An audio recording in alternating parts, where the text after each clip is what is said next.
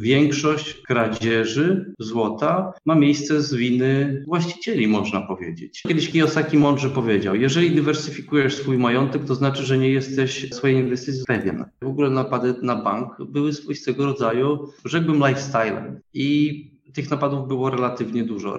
Więc jeżeli dane miejsce będzie śmierdzące, brudne, kleiste, to nie są miejsca, które złodzieje lubią. O tym, jak z głową przechowywać srebro i złoto fizyczne, opowie dzisiaj mój gość Łukasz Chojnacki, autor książki Inwestowanie w srebro i złoto i współwłaściciel firmy sprzedającej metale szlachetne Chojnacki i Kwiecień. Zapraszam. Łukaszu, na Metalversie padło pytanie, na które nie mogliśmy odpowiedzieć, bo czas nas gonił. Gdzie przechowywać metale szlachetne tak, żeby to było bezpieczne? Wracamy z tym pytaniem. No, tradycyjnie, tradycyjnie trzeba zacząć, e, znaczy tradycyjnie dla mnie. Ja odpowiadam na to pytanie od e, postawienia pytania, gdzie nie przechowywać, e, badając tą sprawę, bo interesują mnie różne aspekty związane z inwestowaniem w złoto. Badając tą sprawę, uświadomiłem sobie, że większość kradzieży złota ma miejsce z winy właścicieli, można powiedzieć. Czyli przechowujemy nasze złoto w miejscach, które są łatwo dostępne dla złodziei. I takich miejsc jest y, kilka czy kilkanaście. One są bardzo dobrze znane złodziejom, a przez to są znane y, policjantom, którzy po prostu robią wszelkiego rodzaju jakieś tam sprawozdania czy raporty, do których ja akurat dotarłem. No i okazuje się, że przechowujemy nasze cenne rzeczy w takich miejscach jak szuflady, pojemniki czy tam szuflady na bieliznę, e, kosz na brudną bieliznę. Za obrazami potrafimy trzymać banknoty. E, w szafkach, gdzieś tam między książkami, za książkami. To są naprawdę banalne, banalne skrytki. One są dosyć czytelne i widoczne dla złodziei. E, pod blatem od stołu, pod blatem od krzesła. To nie są jakieś super wyszukane miejsca, więc z tego tytułu złodziej, który wpada do domu, do mieszkania, e, ma ograniczony czas na, nazwijmy to, eksplorację środowiska, wie, które miejsca e, sprawdzić w pierwszej kolejności i ma wysoki, relatywnie wysoki, e, wysokie prawdopodobieństwo, że coś znajdzie. Więc tak naprawdę są miejsca, których unikać powinniśmy, i to jest pierwszy krok w stronę tego, żeby znaleźć odpowiedź na pytanie, gdzie przechowywać, czyli gdzie nie przechowywać. To jest pierwsza rzecz, a potem myślimy o tym, gdzie przechowywać. Czyli podsumowując, nie przechowujemy tego w najbardziej banalnych miejscach, czyli bieliźniarki, szuflady, pod stołem, pojemniki na makaron, pojemniki na inne jakieś takie spożywcze rzeczy, pod materacem. Pod materacem. Naprawdę jest mnóstwo osób, które do tej pory pod materacem trzymają cenne rzeczy. Unikamy tych miejsc, a potem w zależności od tego, co mamy, w jakiej ilości i gdzie mieszkamy, wtedy możemy myśleć o tym, gdzie przechowywać. Dobra, zatem jak znaleźć najlepsze miejsce do schowania złota czy też srebra fizycznego? Ze srebrem trochę większy problem, bo mniejsza gęstość kapitału, czyli mamy go po prostu fizycznie więcej. No więc tak, e, to może sobie przestudiujmy parę różnych e, rzeczy, które mamy do dyspozycji i będą plusy i minusy. E, pierwsza rzecz, safe domowy. Safe domowy to przede wszystkim musi być safe dobrej klasy, wysokiej klasy bezpieczeństwa. Znaczy, no wiadomo, no nie wrzucimy skarbce profesjonalne, to jest 10, 11 klasa bezpieczeństwa, ale takich rzeczy się w domu nie instaluje więc wystarczy nam safe trzeciej klasy bezpieczeństwa i to jest safe, który kosztuje kilka tysięcy złotych. E, waży kilkaset kilogramów, więc siłą rzeczy e, instalacja takiego mebla e, w mieszkaniu, w bloku, no nie za bardzo tutaj ma sens. Po pierwsze sąsiedzi widzą, po drugie jest mnóstwo rabanu, po trzecie zajmuje trochę przestrzeni, bo taki safe to jest mniej więcej metr sześcienny. Jeżeli mieszkamy w domu, możemy się pokusić o instalację czegoś takiego. Czy to w piwnicy, czy na parterze. to panowie, którzy instalują sejfy, nie będą mieli problemów z czymś takim jak e, przewiezienie tego, zakotwienie czy do ściany, czy do podłogi. To jest absolutne dla nich zero problemu, chleb powszedni. Jakie są plusy i jakie są minusy takiego sejfu? Plus jest taki, że no, taki byle jaki złodziejaszek no, nie podejmie się włamania się do takiego sejfu. Dlaczego? Dlatego, że jest to po pierwsze czasochłonne, po drugie jest to hałaśliwe i po trzecie trzeba mieć trochę fachu w ręku, bo jeżeli, no, jeżeli już ktoś umie taki sejf otworzyć bez nieinwazyjnie, no to jest fachurą, jest kasiarzem. E, a kasiarze, no to z reguły tam, no, nie ma dzisiaj kasiarzy. Dzisiaj się nie chce e, rabusiom e, nauczyć fachu. To jest pierwsza rzecz. Rzemiosło. Druga rzecz, że tak, oczywiście. E, to jest pierwsza rzecz. Druga rzecz, gdyby chciał zrobić to inwazyjnie, no to siłą rzeczy, no powiedzmy, jakby chciał na Hama otworzyć taki safe, no to jest kupa rabanu. Dlaczego? Dlatego, że safe trzeciej klasy bezpieczeństwa to jest już kilka warstw do pokonania. Czyli mamy stal e, innego gatunku, o innej twardości i to jest tak naprawdę stal, beton, stal, beton, stal, beton. Tam jest ileś tych warstw. Podejrzewam, że w sejfie trzeciej klasy bezpieczeństwa nie ma ich za wiele, ale na tyle wystarczająco, że żeby to otworzyć w sposób inwazyjny, naprawdę potrzeba się napocić. Więc większość złodziei e, nie podejmie się czegoś takiego. To jest jeden plus. Drugi plus jest taki, że jeżeli chcemy ubezpieczyć nasze rzeczy, to mając safe, ubezpieczyciel automatycznie składkę za ubezpieczenie naszego majątku, naszych ruchomości nam zmniejszy. Co jeszcze? To są dwa podstawowe plusy. E, minusy. E, minusy są takie, że jeżeli jest jakiś, e, powiedzmy, nadwyraz agresywny bandzior i zobaczy safe, to po pierwsze może go to raczej rozochocić, aniżeli zniechęcić.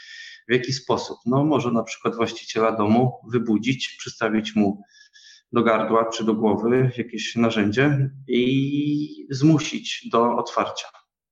E, więc taki jest minus, tak? To może zadziałać jak płachta na byka. E, nie ma takich sytuacji zbyt wiele, natomiast no, istnieje takie ryzyko i to jest minus. E, to z grubsza, jeśli chodzi o safe. Czy Twoim zdaniem warto na przykład mieć, jeśli już ktoś idzie w sejfy, to jeden safe taki w cudzysłowie na zmyłkę przeciwnika, czyli bardziej wyeksponowany albo łatwiej dostępny, być może wtedy przy małej ilości czasu złodzieje skoncentrują się na tym, który znajdą pierwszy i nie będą szukać dalej. No to ja bym zadał pytanie, e, jakiej wartości złotą my wtedy przechowujemy. Bo jeżeli mamy zachowywać, nie wiem, przechowywać 5 czy 10 uncji, no to moim zdaniem bez sensu jest w ogóle tutaj, nie wiem, robić zmyłki. To, to jest pierwsza rzecz. Druga rzecz jest taka, że jeżeli już myślimy o zmyłce, to znaczy, że my się nastawiamy na, na bycie obrabowanym. Więc e, ja to raczej bym się zastanowił nad rozwiązaniem, które jest ewidentnie jak najbardziej bezpieczne bo nie ma stuprocentowych, e, stuprocentowego bezpieczeństwa. No jasne. Tak, bo, bo, bo, bo, bo zawsze jest jakiś tam, choćby nie wiem, e, ułamek procenta e, zagrożenia, że zostaniemy okradzeni, chociażby dlatego, że na przykład, nie wiem, no jeżeli ktoś zakopie w ogródku, to zawsze istnieje prawdopodobieństwo, że ktoś przez przypadek znajdzie to złoto. No tak, bezapelacyjnie zawsze jest cień szansy na to, na niepowodzenie akcji. Tak, co się tyczy zmyłek, to może na koniec to sobie zachowajmy. Mogę opowiedzieć o kilku mechanizmach psychologicznych, które wydaje mi się, że w toku przyswajania wiedzy yy, namierzyłem, by tak sprawę ująć, ale to może na sam koniec. Jasne. E, więc dalej co my mamy? E, depozyty bankowe. Pewnie jest powiedzenie, pewne jak w banku. Tylko którym? Którym? Dzisiaj etyka pracy i etyka w ogóle generalnie szwankuje. To jest taka moja refleksja. E, biznes zrobił się prawdziwą dżunglą, e, a banki stały się skrajnie nieetyczne. Więc pytanie brzmi, czy w przypadku bycia e, no, Co by było, gdyby w naszym banku, w którym przechowujemy w skrytce depozytowej, zniknęły nasze rzeczy? Czy bank jest w stanie wziąć na klatę odszkodowanie? To jest naprawdę, to nie jest pytanie takie wyssane z palca, bo jak wiemy dobrze, jeżeli ubezpieczyciel nas ubezpiecza, to on zrobi wszystko, żeby pieniędzy nie oddać. Na tym polega ten biznes.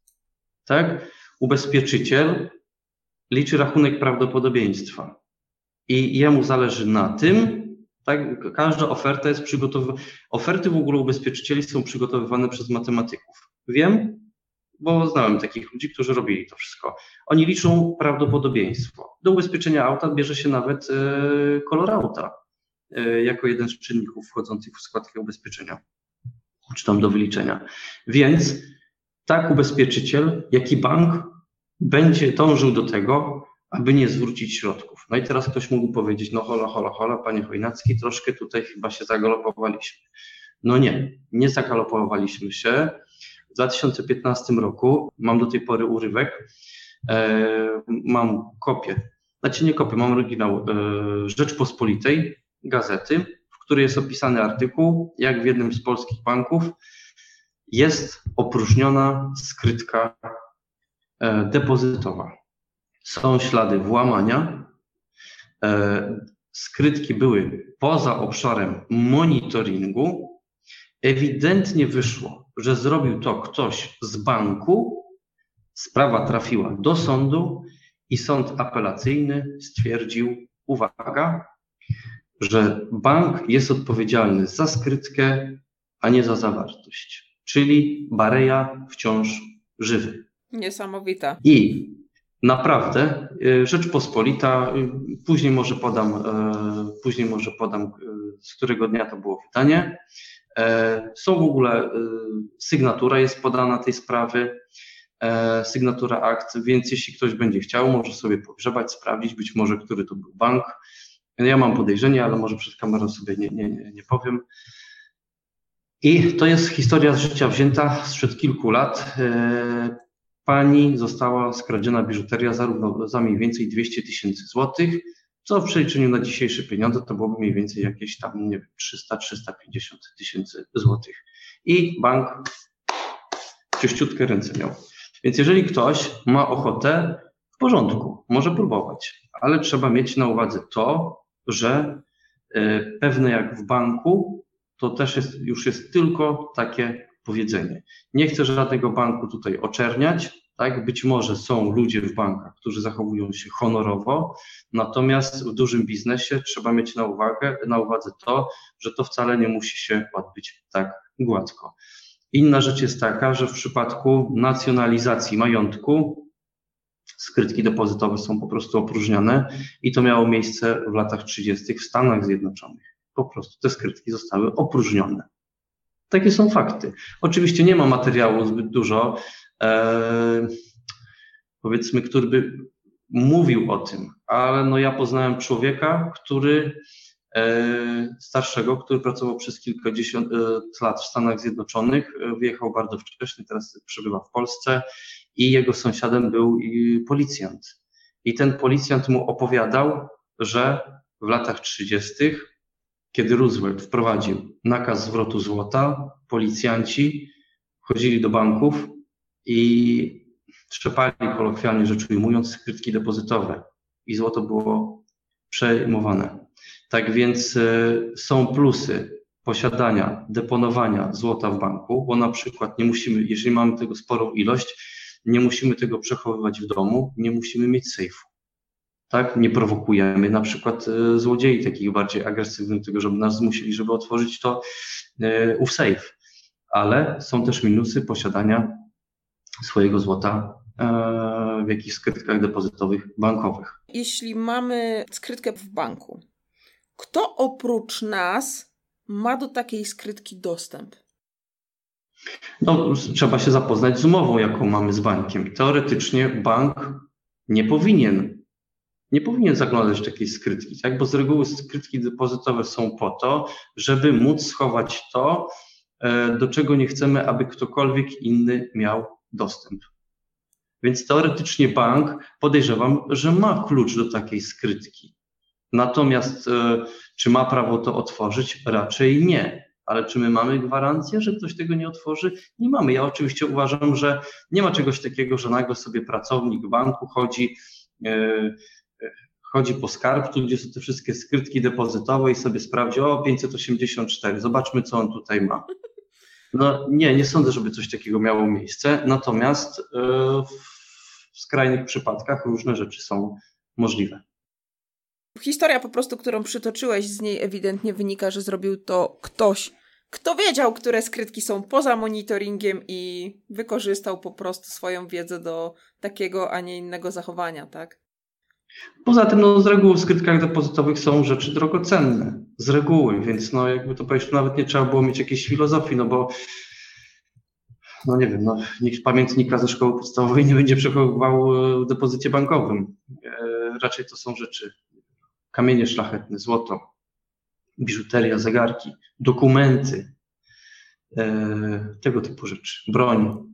Jeśli nie oglądasz mnie na YouTube i wolisz słuchać wszystkiego w formie podcastu, zapraszam Cię na Spotify, Google Podcasts i Apple Podcasts. Tam znajdziesz cały content w formie audio. Jakie mamy jeszcze opcje przechowywania? Gdzie jeszcze możemy zdeponować e, nasz majątek? E, typowe profesjonalne e, depozyty, czyli są firmy, które się specjalizują w przechowywaniu, można do nich pójść, wynająć skrytkę, mamy dostęp czasem 24 godziny, czasem w godzinach pracy. Idziemy do takiego sobie skarbca, przechodzimy przez ileś tam kratek, jakieś tam różne śluzy, włazy i tak dalej i sobie możemy zdeponować to w firmie, no powiedzmy prywatnej. Banki też są co prawda prywatne, ale to byłaby firma, która się stricte specjalizuje w przechowywaniu złota, srebra czy jakichś innych cennych rzeczy. Teoretycznie nie ma żadnej różnicy, ale wydaje mi się, że jeżeli już ktoś się specjalizuje w czymś takim, to wydaje się, że etyka, e, etyka i podejście do klienta jest zgoła odmienne niż w przypadku banków, które E, no, wynajmują skrytki, ale jest to ich taka działalność nieco poboczna. Poza tym istnieje jeszcze coś takiego, że jeżeli bank jest, e, należy do Skarbu Państwa, czyli do rządu można powiedzieć, no to wtedy taki bank ma e, powiedzmy szerzej otwarte drzwi do ewentualnej ingerencji no, aparatu rządzącego. W przypadku takich depozytów prywatnych wydaje się, że żeby ktoś sobie po prostu wszedł, czy nie wiem, no, nakazał otwarcie skrytek, to byłoby więcej zachodu, więcej rabanu, żeby coś takiego zrobić. Tak więc wydaje się, że depozyty prywatne wydają się być e, miejscami, które są lepiej zabezpieczone, albo przynajmniej jest lepsze podejście do bezpieczeństwa e, chowanych przez klienta rzeczy, towarów itd. Tak to, co właściwie towarzyszy nam na przestrzeni dziejów i historii to są tak zwane banki ziemskie. Co możemy o nich powiedzieć i jakie zasady BHP w cudzysłowie należy zachować, żeby nie stracić tego, co zakopiemy? Po pierwsze, e, po pierwsze trzeba zmniejszyć zagęszczenie. E, trzeba, znaczy ja, może tak, jeżeli weźmiemy jedną monetę, czy mam tu jakąś monetę? No. Jeżeli weźmiemy jakąś monetę, trzeba wiedzieć, no taka akurat nasza produkcja. Taka moneta ma większą gęstość niż e, ziemia. Niż ziemia. Więc ona siłą rzeczy będzie, jej środek ciężkości będzie się przemieszczał. Tak, czyli się będzie szła do pionu, a jak będzie szła do pionu, to będzie starała się wejść w głąb. Znam taki przypadek, kiedy ktoś złotą monetę w ten sposób zakopał i ona mu się po prostu przemieściła. Tym bardziej, że pada deszcz, ziemia się rozmiękcza i wtedy, jeżeli jest w środku tej ziemi coś, co ma dużą gęstość, to po prostu sobie potrafi to popadać na dno. Czyli co robimy? Zmniejszamy zagęszczenie całości, czyli takich monet, takie monety możemy włożyć do pudła styropianowego czy drewnianego, małego, czy tam, nie wiem, średniej wielkości i wtedy to zagęszczenie jest, powiedzmy, rozłożone. Wtedy trzeba to zakopać na bardzo określonej głębokości. I taką głębokość to jest to jest taka głębokość, która powinna wykraczać poza zakres działania detektora. To jest pierwsza rzecz. Teraz, e, no jeżeli już ktoś z detektorem chodzi, to znaczy, że no zakłada, że że tam coś jest. Więc no tak naprawdę jeżeli mamy kawałek swojej ziemi, e, jeżeli ktoś już by tam chodził z detektorem, to znaczy, żeby wiedział, że my w ogóle coś tam mamy. Tak? Więc jeżeli dobrze to schowamy, nie podzielimy się za bardzo e, tajemnicą z tym, to nawet jeżeli ktoś by przez przypadek, czy nawet celowo z takim detektorem tam wpadł sobie, no to naprawdę e, to też nie wykryje tego, jeżeli to jest odpowiednio głęboko zachowane. Gdyby ktoś w ogóle chciał kopać, czy w naszym ogródku, czy na ziemi jakiejś tam e, mamy kawałek ziemi rolnej, e, szukać tych naszych cennych rzeczy, no to po pierwsze musiałby wiedzieć, gdzie my to mamy, gdzie to mamy, czy w ogóle mamy i na jakiej głębokości i w którym miejscu. To teraz proszę sobie wyobrazić, jeżeli ktoś ma skromne 100 arów a zagęszczenie 10 uncji, znaczy objętość 10 uncji w pudełku to byłoby mniej więcej, nie, powiedzmy tak jak porządna piguła śniegu.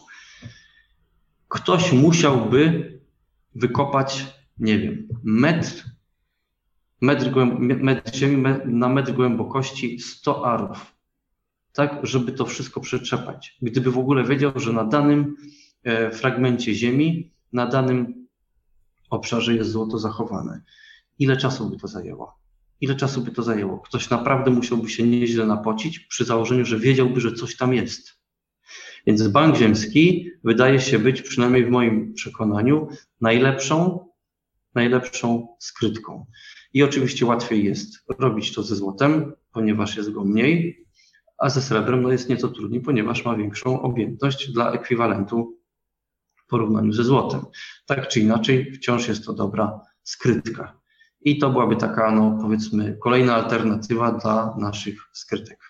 Czy jakoś specjalnie trzeba zabezpieczać metal szlachetny przed zdeponowaniem go w banku ziemskim? Oprócz tego, żeby zmniejszyć jego gęstość, nie wiem, pakowanie próżniowe? W przypadku złota e, no nie ma takiego zagrożenia. Oczywiście są substancje chemiczne, które wchodzą w reakcję ze złotem, ale to nie są substancje, które można spotkać w gruncie, w ziemi w piachu.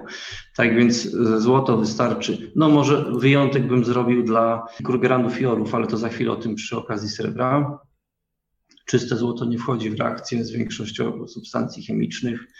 E, nie wchodzi, wchodzi w reakcję, nie wiem, z rtęcią czy z wodą królewską, no ale czy tam, nie wiem, z kwasem siarkowym, ale takie rzeczy nie znajdują się w ziemi.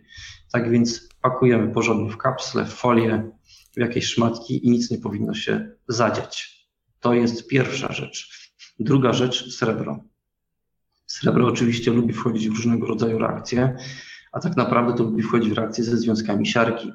Czyli jeżeli środowisko e, nie jest zasiarczone, no to teoretycznie wystarczy mieć porządnie zapakowane e, srebro w folię, szczelnie, w tuby, które też są w jakichś tam torebkach foliowych, i w tym momencie nic nie powinno się zadziać.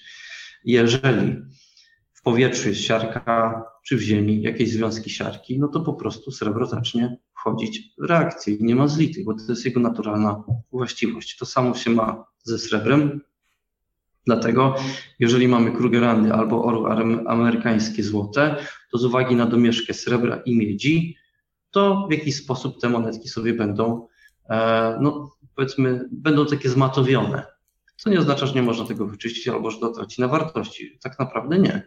Tylko, że po prostu trzeba liczyć się z tym, że będzie pewna naleciałość. W przypadku srebra, no jeżeli ktoś dotyka paluchami, no to te srebro czy miedź też musi wejść w reakcję, dlatego że e, nasze dłonie mają pH, tam jest kwasowość, tam są różne związki chemiczne, no, za sprawą tego, że się pocimy.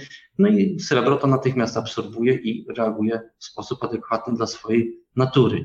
Jeśli dobrze to zapakujemy szczelnie i tak dalej, to nic się nie powinno wydarzyć. Łukasz, a magazyny bezcłowe?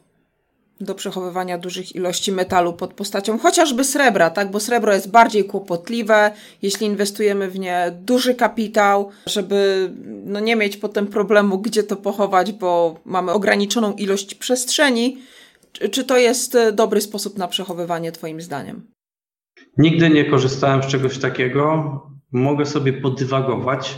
Pierwsza rzecz to bym odezwał się do specjalisty jakiegoś. Ja nie jestem specjalistą w zakresie magazynów tych bezcłowych, ale już mi tutaj świtają pewne rzeczy. Po pierwsze, nie mam do tego dostępu. A jeżeli mam do tego dostęp i będę chciał to ze sobą zabrać, no to będę musiał, jak nazwa wskazuje, zapłacić cło. Bo z reguły tego typu magazyny y, mieszczą się w Szwajcarii.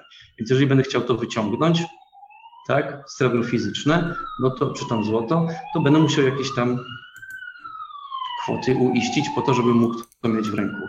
A w naszej branży mówi się krótko. Jeśli nie masz w ręku, to znaczy, że nie masz. Więc pytanie brzmi, na ile jest dla mnie taki metal w magazynie bezcłowym prawdziwie dostępny?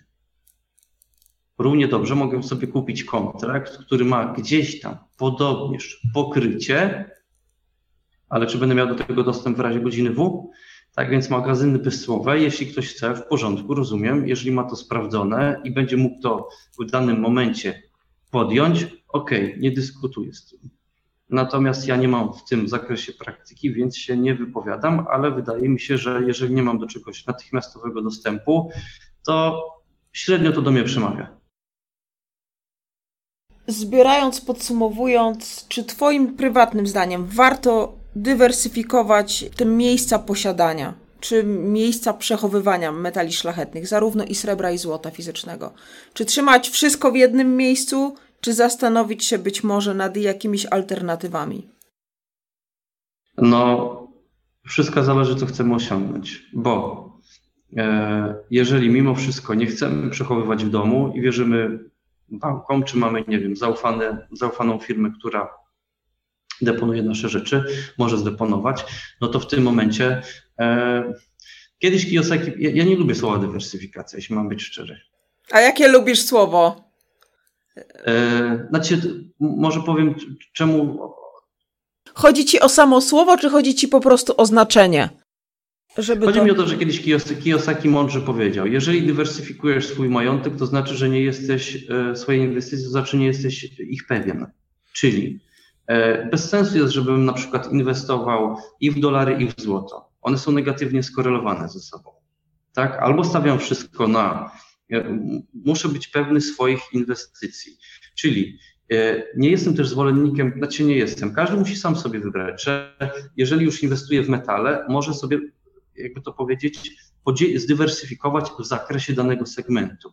Czyli nie muszę kupować tylko złota, ale mogę kupić i złoto, i srebro, i platynę. I to jest dywersyfikacja, która dla mnie ma sens, ponieważ dla mnie wszystkie metale szlachetne są skazane na wzrosty.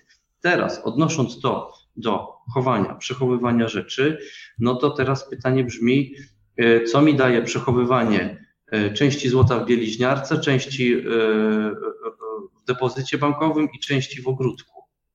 Jeżeli ja mam z tego jakiś namacalny, praktyczny profit, to w porządku. Natomiast pytanie brzmi, co ja mam w ten sposób osiągnąć? Bo jeżeli chcę zdywersyfikować, to ja wolę zdywersyfikować to w moim banku ziemskim. Czyli nie chowam wszystkiego w jednym miejscu w ogródku, tylko w kilku naraz. I to ma dla mnie sens. Natomiast jeżeli mam trochę w ogródku, trochę w banku, trochę w szufladzie e, w gabinecie, to już nie. Taka jest przynajmniej moja opinia. Posiadanie czy złota, czy srebra fizycznego, wiąże się z tym, że zazwyczaj dostajemy do tego zwyczajnie dokument zakupu. Czy warto zabezpieczać dokumenty zakupu na złoto, na srebro przed złodziejami? Jak je zabezpieczać i gdzie je chować, żeby to miało rację bytu? Bo podejrzewam, że to jest coś, co może zachęcić złodzieja, jeśli wpadnie mu w ręce podczas napadu. Punkt absolutnie w punkt. Znamy taką historię, kiedy złodziej wpadł, nic nie było, ale był dokument nabycia złota na szafce. I rozochoczony szukał, aż znalazł. To jest historia z pierwszej ręki.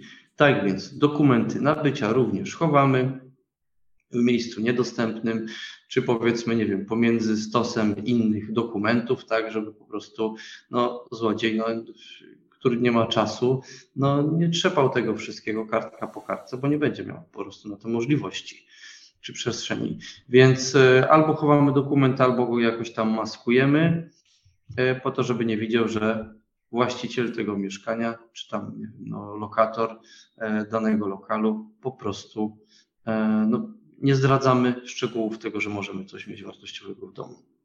A wspominałeś jeszcze podczas początku naszej rozmowy, że opowiesz trochę o mechanizmach psychologicznych, które zdążyłeś zgłębić przez swoje doświadczenie zawodowe odnośnie właśnie tak. dobierania miejsca na deponowanie metali szlachetnych. Tak, niektórzy nie mają na przykład działki, ale mają strych lub piwnicę, więc mogą chować to w takich miejscach. E, jest taka książka Marka Wałkuskiego, on jest dziennikarzem radiowym bodajże. Genialna książka. E, on jest zafascynowany Stanami Zjednoczonymi i też napisał właśnie e, To jest napad, nieznana część historii Stanów Zjednoczonych. Genialna książka. Polecam, jest przezabawna. Przezabawna jest głupota złodziei. Naprawdę fajna lektura na urlop. E, I w toku czytania tej książki uświadomiłem sobie pewien mechanizm psychologiczny. E, okazuje się, że kiedyś e, w ogóle napady na bank były swoistego rodzaju, rzekłbym, lifestylem. I tych napadów było relatywnie dużo. Relatywnie, bo odsetek i tak był rzeczywiście dosyć niski, natomiast w porównaniu z innymi krajami, no to w Stanach Zjednoczonych tych rabunków na bank było trochę. Czyli mamy tak zwane to jest napad. No i przez ten to jest napad zaczęto podejmować różnego rodzaju prewencje. Jedną z metod prewencyjnych było to, żeby gotówkę oznaczać. Czym? Znaczy, to nie było oznaczane, tylko dany plik banknotów posiadał w sobie zbiornik z farbą. Czyli jeżeli ktoś wpadł do banku, dokonał rabunku, to uciekając z plikiem banknotów, jednocześnie się, no powiedzmy, nagle poruszał, bo człowiek, który biegnie, no to podskakuje niejako. I kiedy jest na przykład jakaś tam mikrofiolka e, z farbą w banknotach, ona po prostu podskakując eksploduje. I wtedy dochodzi do czegoś takiego jak rozlanie się farby. A farba była bardzo E, no, agresywna, chciałoby się powiedzieć, ponieważ e, zostawiała ślady. E, zostawiała ślady, a to oznacza, że jeżeli ktoś biegł z takimi plikami skradzionymi, to automatycznie zostawiał za sobą ślad i na sobie ślad. Tak? No i teraz proszę wytrzeć szybciutko farbę z siebie. Tak? No nie da się. Czyli tak naprawdę niejako takie zabezpieczenie zostawiało trop. Ja nie twierdzę, że my do naszych krugerandów czy kangurów mamy dołączać taką e, fiolkę z farbą.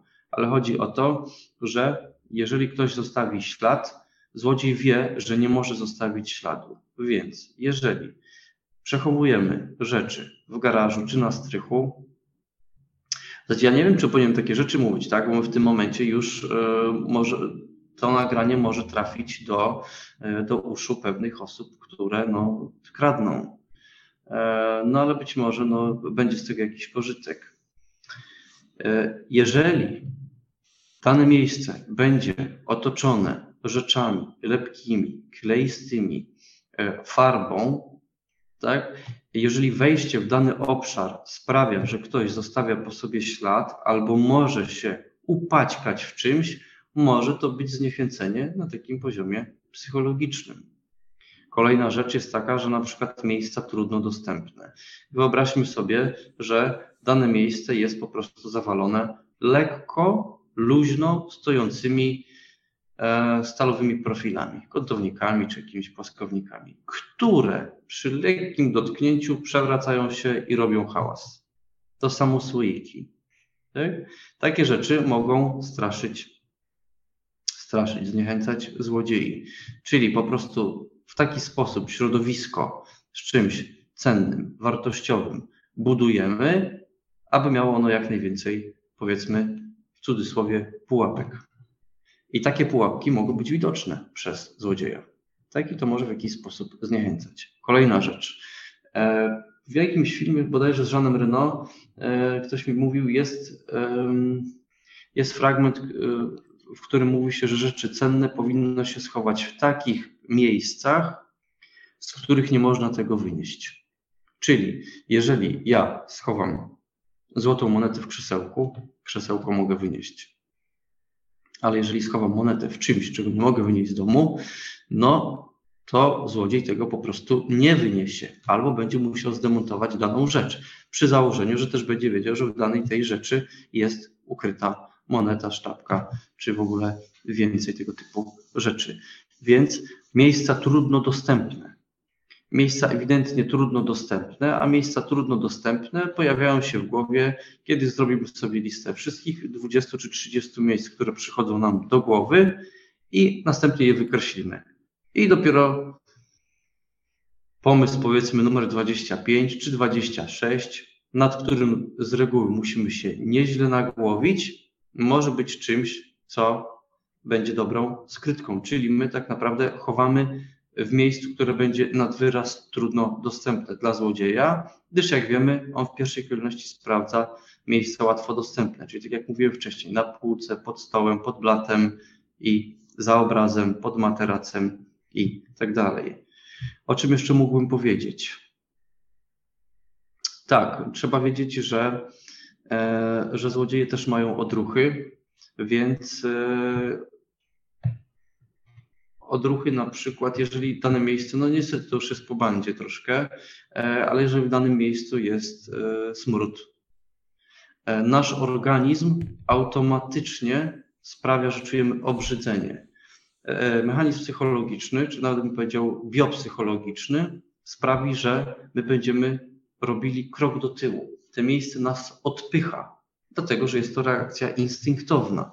Więc jeżeli dane miejsce będzie śmierdzące, brudne, kleiste.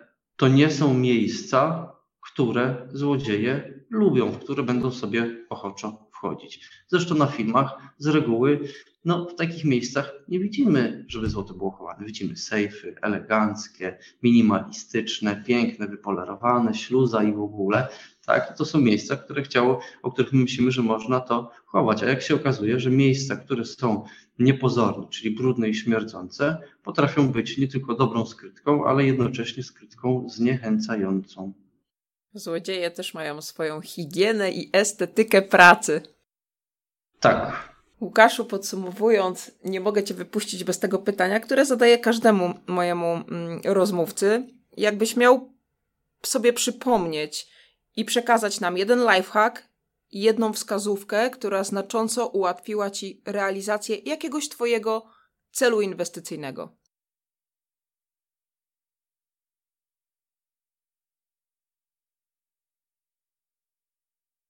Myślę.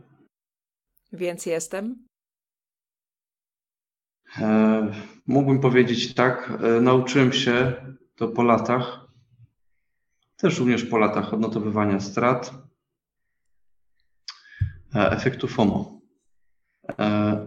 Kiedy coś idzie bardzo, bardzo, bardzo mocno do góry, nawet ja, pomimo bycia w branży inwestycyjnej i to kilkanaście lat, wiem jedno. Łapię się na tym, bo to jest mechanizm nas zbudowany. My wszyscy jesteśmy e, chciwi, dosłownie lub przenośni, bo to jest kwestia naszego przetrwania. My musimy generować profity i maksymalizować nasze zyski, ponieważ jest to związane z naszym przetrwaniem. Czasem wykracza to poza pewien obszar, nazwijmy to przyzwoitości, czyli chcę zarobić więcej niż rzeczywiście potrzebuję. Wtedy pojawia się taka, powiedzmy, zła chciwość, chciwość też potrafi być, powiedzmy, dobra, czyli po prostu chcę zbudować zasoby, e, ale pojawia się zła chciwość i to jest związane mocno z tym efektem FOMO. Krypto wali w górę. Poszło 200% w skali miesiąca czy tam e, trzech wszyscy kupują. To taki przykład. Może to być ze złotem, może to być, nie wiem, z czymś innym, z jakimś, nie wiem, z jakimiś akcjami jakieś tam super spółki. Rozumiem to. Rozumiem to doskonale, natomiast po latach zauważyłem, że kiedy coś bardzo szybko rośnie i we mnie uruchamia się mechanizm i ja też chcę to kupić, to wiem wtedy, że to jest ten efekt. Tak, i wtedy wiem, że muszę zaciągnąć hamulce i powiedzieć stop. Najwyżej nie zarobię. Najwyżej nie zarobię. I na przykład, ja akurat nie jestem zadeklarowanym przeciwnikiem e, kryptowalut. E, mam chłodne spojrzenie na to, staram się być obiektywny, e, ale znamy klienta, no mamy, mieliśmy, który kiedy było po 55 tysięcy, sprzedał złoto, kupił bitcoina. E, mówił też, że nowy chłopaki z branży metali już jesteście, to jest was, wasz koniec, tak? Mamy w tej chwili switch. No, nie wiem, co myśli w tej chwili, natomiast pamiętam, że w tamtym okresie nawet ja zastanawiałem się, czy on naprawdę przypadkiem nie ma racji. Może rzeczywiście już nasza branża będzie pase, podejdzie do lamusa, a my przerzucamy się na nowy pieniądz cyfrowy. Okazało się, że powiedziałem sobie stop. Tak? Jeżeli wszyscy w tej chwili się na to rzucają, ja nie muszę. Najwyżej nie zarobię. Najwyżej nie zarobię. I jeżeli mam się dzielić jakąś refleksję na temat typu, e, no to bym patrzył na to, kiedy robi się chciwy. I to jest clue. Tak więc e, nie być chciwym pomaga w inwestowaniu. Albo nie być chciwym za bardzo pomaga, bo sam mówiłeś, tak. że chciwość sama w sobie może być też dobra. Tak. Tak, czyli kiedy, kiedy naprawdę obserwuję, że wszyscy o czymś mówią i wszyscy tego chcą, jakkolwiek banalnie to brzmi, to tak być powinno, że się po prostu wstrzymuje. Jest też taka anegdotka, e, że jak taksówkarz mówi o inwestowaniu w coś, to znaczy, że trzeba to kończyć. tak, albo e, Pamiętam, jak był ten, e, tak, pierwsze było te ATH na Bitcoinie, to było może 4 lata temu, 5 lat temu w grudniu i, i pamiętam, jak akurat wtedy miałem do czynienia ze ślusarzem. E, I kilka dni przed szczytem on mówił, że całe oszczędności 30 tysięcy złotych pakuje bitcoina. Tak, czyli powiedzmy, akurat mi to nie mówił taksówkarz, tylko mówił mi to ślusarz. Ślusarz. I ten przykład jest dla mnie naprawdę żywy, bo bo jakby to, już widziałem, tak, że to, to już po prostu tak szło do góry, że no już ślusarze i taksówkarze się tym zaczynali interesować. I wtedy wiedziałem, że, znaczy nie wiedziałem jeszcze, ale teraz sobie z perspektywy czasu mógł być, oho, muszę być ostrożny, tak? Muszę być ostrożny. Tak więc nie mówię, żeby nie inwestować w krypto, wręcz przeciwnie, jeśli ktoś się na tym zna, bardzo dobrze, trzeba zarabiać. Natomiast pilnować się i być ostrożnym, jeśli chodzi o efekt FOMO. Dziękuję Ci bardzo serdecznie. Myślę, że bardzo mocne zakończenie naszej rozmowy i bardzo pomocne, bo chciwość dotyczy nie tylko kryptowalut czy metali szlachetnych, ale tak na dobrą sprawę każdego aktywa inwestycyjnego, mhm. które podatne jest wzrostom i spadkom. Dziękuję Ci jeszcze raz i do usłyszenia następnym razem, Łukaszu. Ja również dziękuję, było mi miło. Kłaniam się i pozdrawiam wszystkich. Do zobaczenia.